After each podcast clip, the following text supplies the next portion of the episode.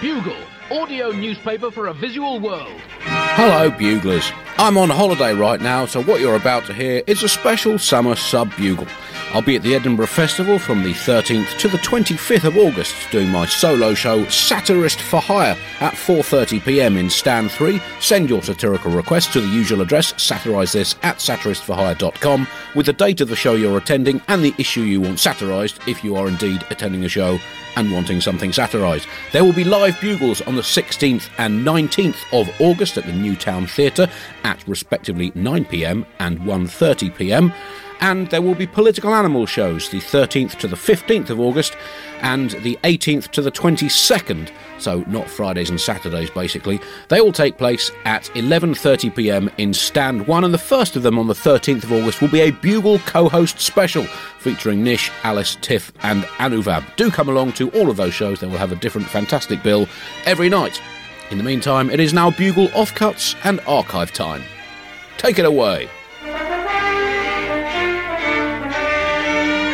Um, in other projectiles news, uh, birds and bats have been shitting on people's cars, um, particularly in uh, in Australia. Uh, Tom, an Australian man, left his car parked in uh, Port Macquarie by a river and returned uh, a couple of days later to find that the natural world had very much got its revenge on humanity. Um, the local pelicans had turned his beloved vehicle into what can only be described as a defecatory satirical installation sculpture. They had, in layman's terms, shat the living shit out of the car, besplattering the quadriwheeler des- device with enough peliguano to make the average Boris Johnson sentence look relatively cogent. Um, as the old saying goes, everything's the can when you're a pelican.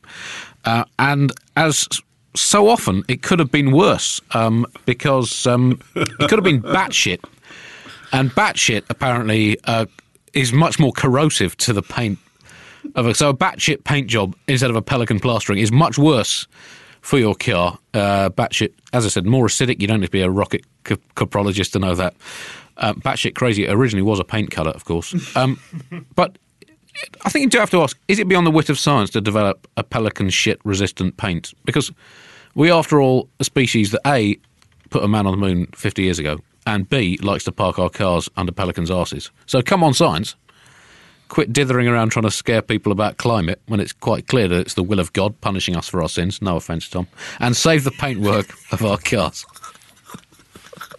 Can we have one episode in which you don't imply that I'm going to hell for my disgusting sexuality? Well, you Jewish that's, asshole. That's just not up to me, Tom.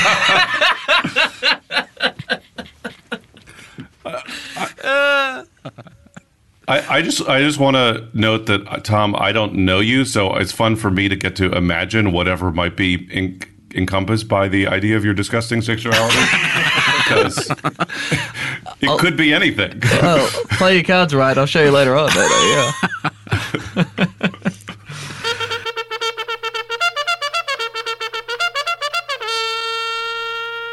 Uh, Nato, you are our Game of Thrones correspondent uh, now, since you've just mentioned it. Um, and uh, well, it's you know people He's have been up in arms for everything. Why am I a correspondent for anything? being gay is that it? being gay and being punished by the Lord God. Sorry, carry on. being gay didn't work out for Game of Thrones people, did it? None of the gays made it to the end. Anyway, sorry. Um, uh, Nato uh, fans have been up in arms about the uh, the final um, season of the uh, of the of the show. Um, we, we discussed it a bit on the, a few weeks ago. I mean, I, I did watch some of it, and I, I, can't remember anything apart from stuff being on fire and dragons, and uh, not really my thing. I prefer snooker. But um, there's oh, democracy's got involved. Nato. Yeah. The, so the fans uh, fans got 1.6 million signatures on a Change.org petition to HBO demanding a rewrite of the final season because they were unhappy with it. Now, if you didn't watch the entire run of the series, uh, you might not know that the uh, these are the people who fell in love with the series in its early seasons and then f- did not like the end. And the most notable difference between the early seasons of Game of Thrones and the later seasons of Game of Thrones is that the later seasons involved less rape. Uh, so it's an odd choice for people to publicly declare that their main problem with the series was that they wanted it to bring back the raping. Uh, that's a that's a strange uh, uh position to stake out. But people have people have derided the fans that it's unreasonable for them to do this kind of petition to HBO. Uh, but I actually think that that apart from the content, just the principle of having a petition to rewrite a final season, it's somewhat righteous. Like a mass demand uh, demanding that a powerful body rewrite the ending of a beloved text is basically how we got the Protestant Reformation. That worked so out well. So why not Game of Thrones? But exactly, we've just got to accept that Nato. You and I know, as, as Jews, we know we you, that these big sprawling epic narratives of conflict and the struggles between civilizations don't always end the way you want them to end. Because the last instalment of the Bible was fucking crap. Worst spin off ever, I reckon. yeah, actually, uh, before she died, my grandfather's second wife asked him at dinner one night, uh, "Honey, uh, was the New Testament out yet when we were kids?" Um, so that's that's how little Jews care about the New Testament.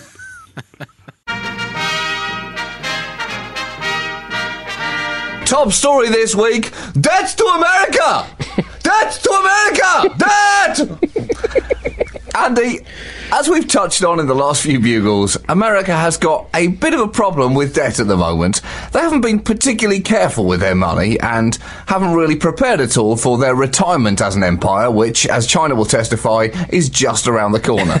They've been they've been very irresponsible with some particularly unnecessary luxury wars in recent time. Uh, the Iraq War was the equivalent of a middle-aged man buying a Porsche. It really smacks of a nation experiencing a midlife crisis and trying to capture its youth once more.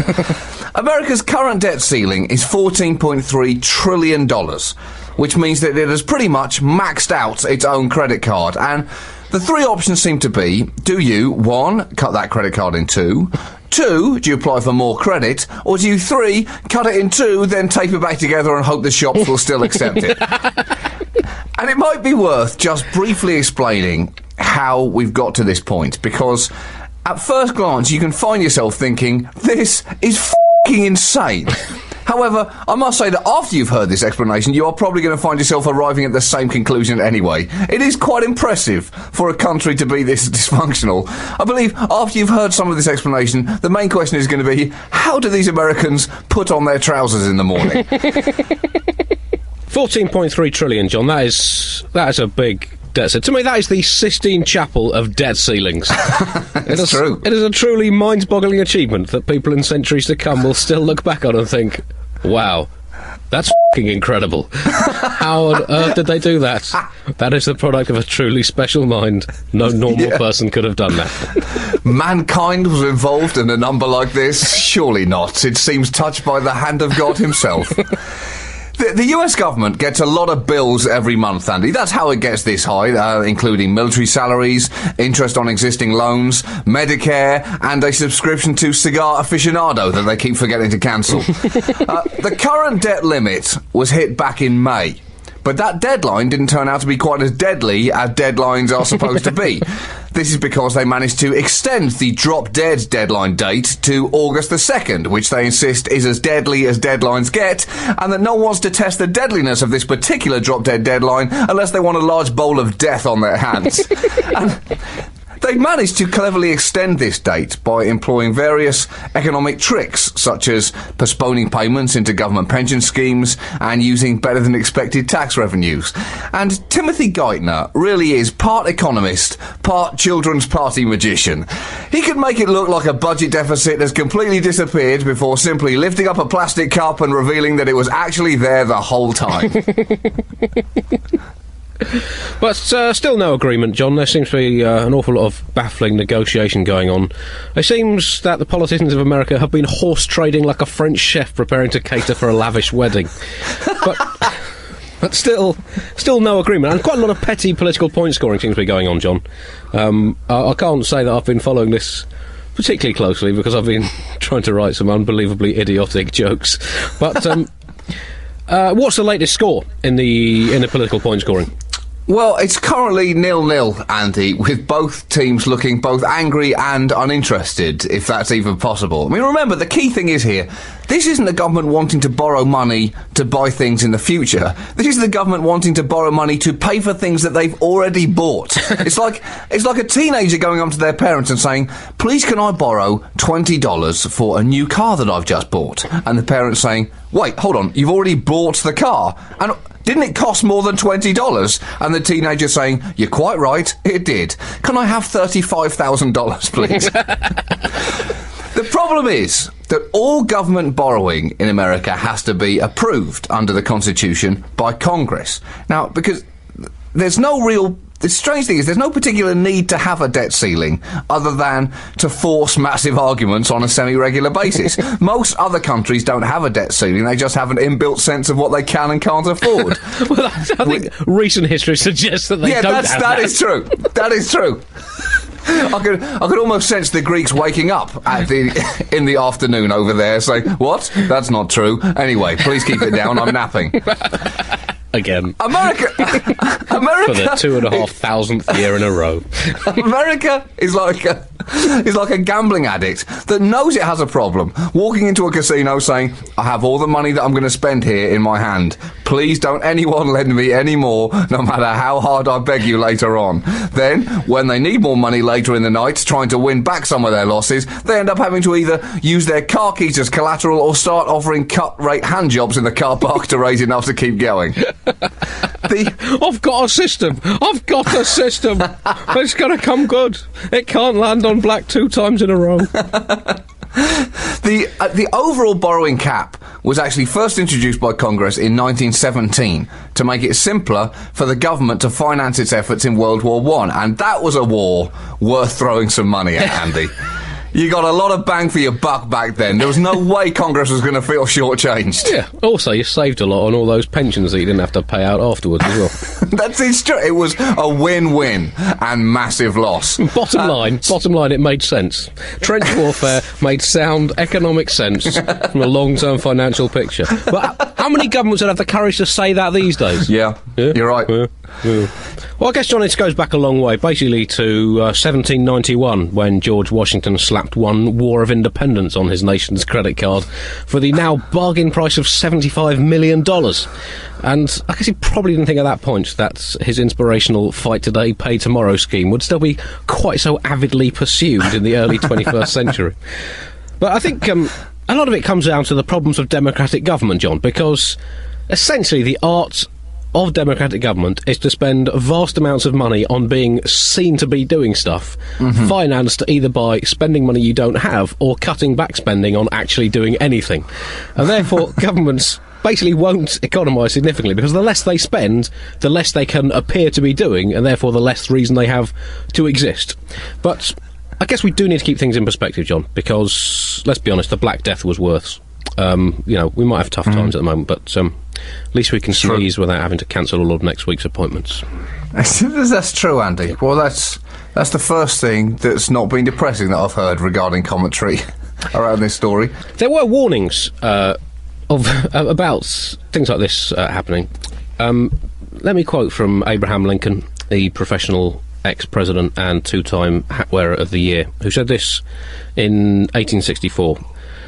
He said, I see in the near future a crisis approaching that unnerves me and causes me to tremble for the safety of my country.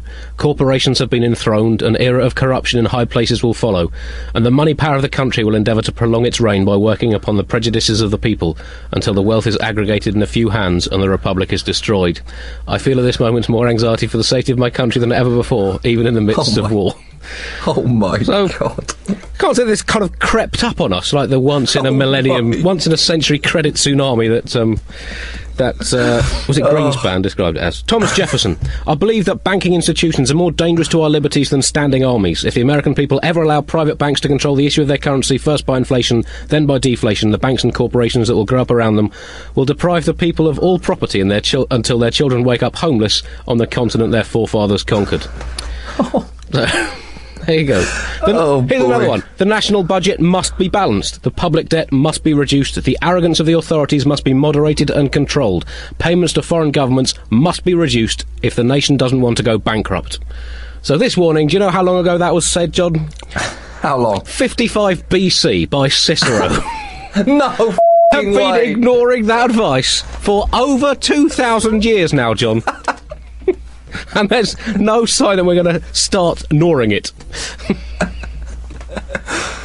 The as the deadline on Tuesday approaches, the tone of the discussion varies from apocalyptic visions of the world collapsing uh, to almost creepy positivity.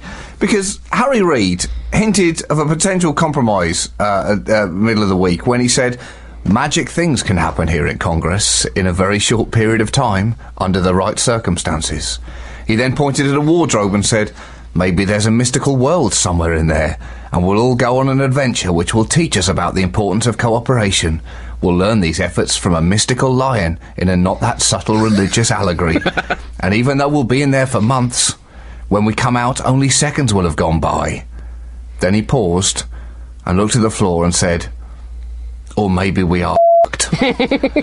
And likewise, the president tried to fire up the American people whilst actually annoying them by interrupting the Bachelorette for a presidential address on TV this week, and he said, Let's seize this moment to show why the United States of America is still the greatest nation on earth.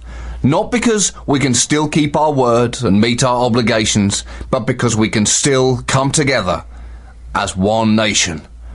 Before saying, Ah, f- it. Even I don't believe that. Uh, let me try again. Let me let me just let, let me just go back and try that again. We're what now? We're live. Oh fudge! Meltdown at 15 feet news now. Andy, in times like these, the world turns to heroes. and luckily this week it found another. An instant American hero emerged. An outlaw in the mould of a modern day Jesse James. what happened, if you haven't already heard by now, was this.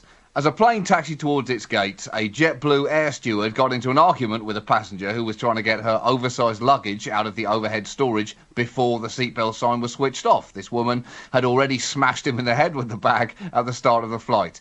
He snapped, grabbed the intercom phone, and said something along the lines of, To the f***ing asshole who told me to f off. It's been a good 28 years. I've had it. That's it.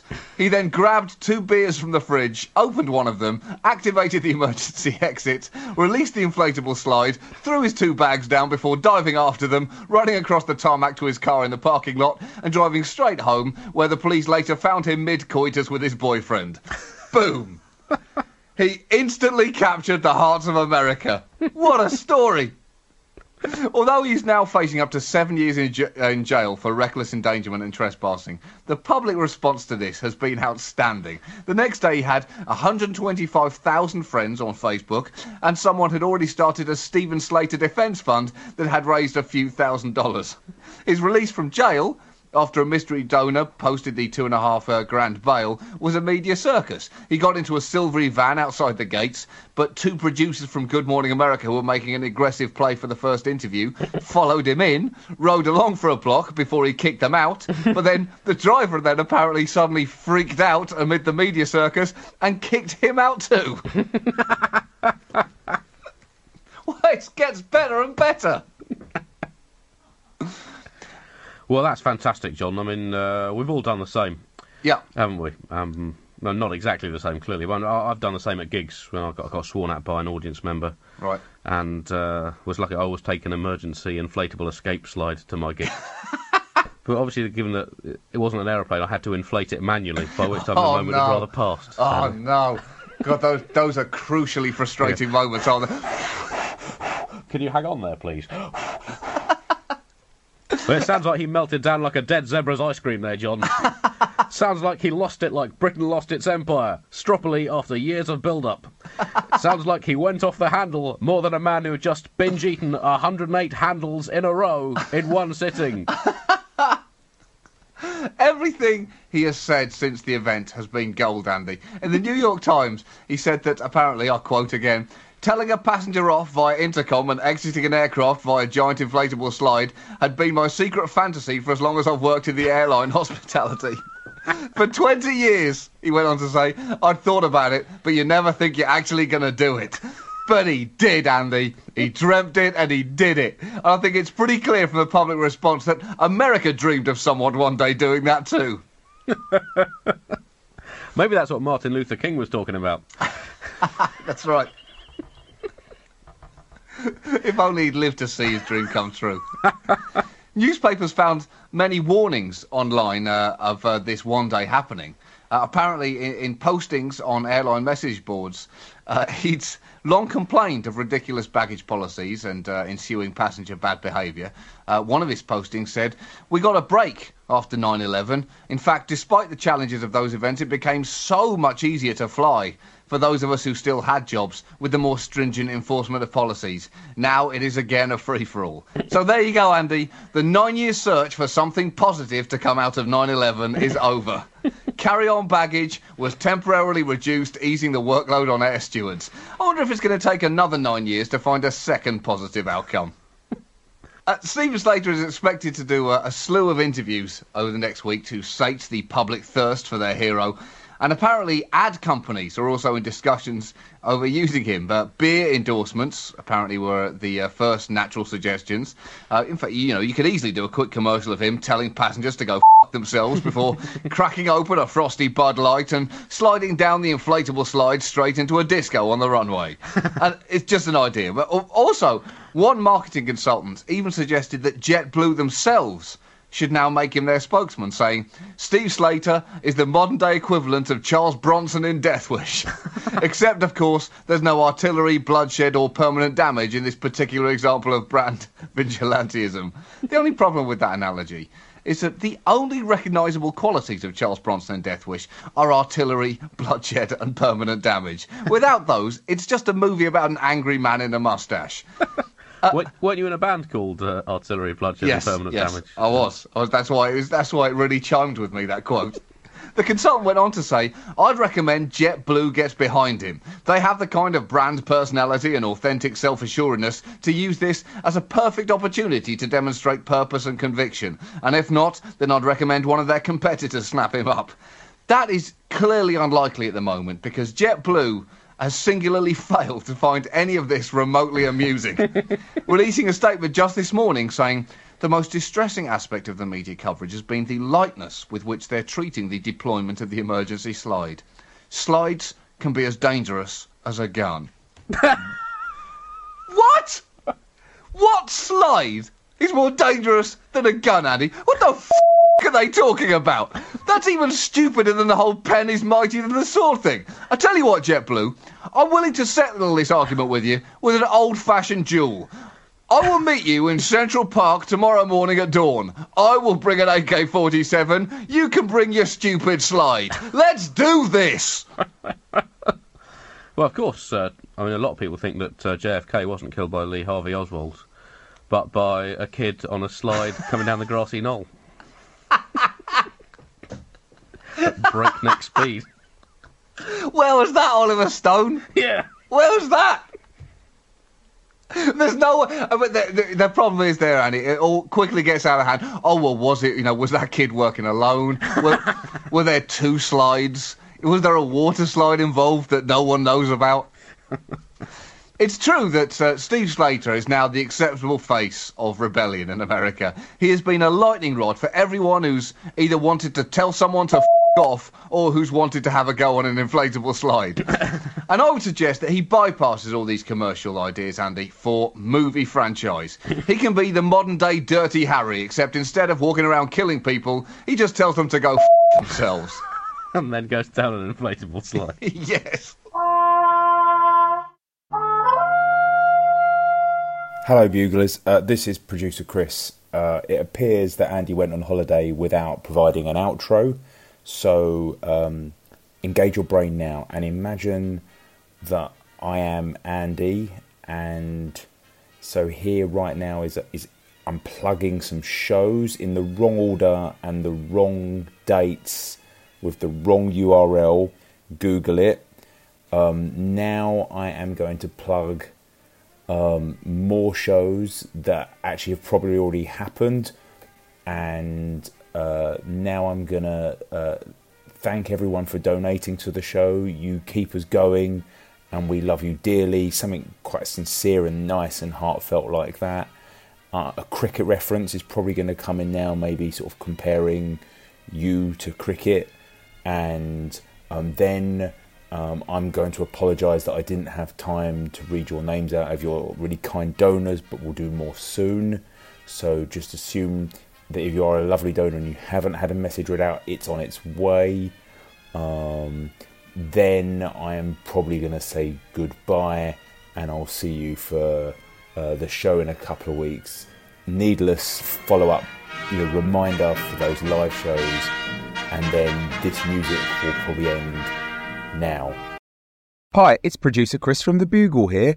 Did you know that I have a new series of my podcast, Richie Firth Travel Hacker, out now? It's the show where Richie Firth and I talk about how to make travel better in our very special way. In this series, we discuss Lime bikes, Teslas, the London Overground, and a whole bunch of other random stuff that possibly involves wheels or tracks or engines of some variety. God, what a hot sell this is. I mean, you you you must be so excited. Listen now.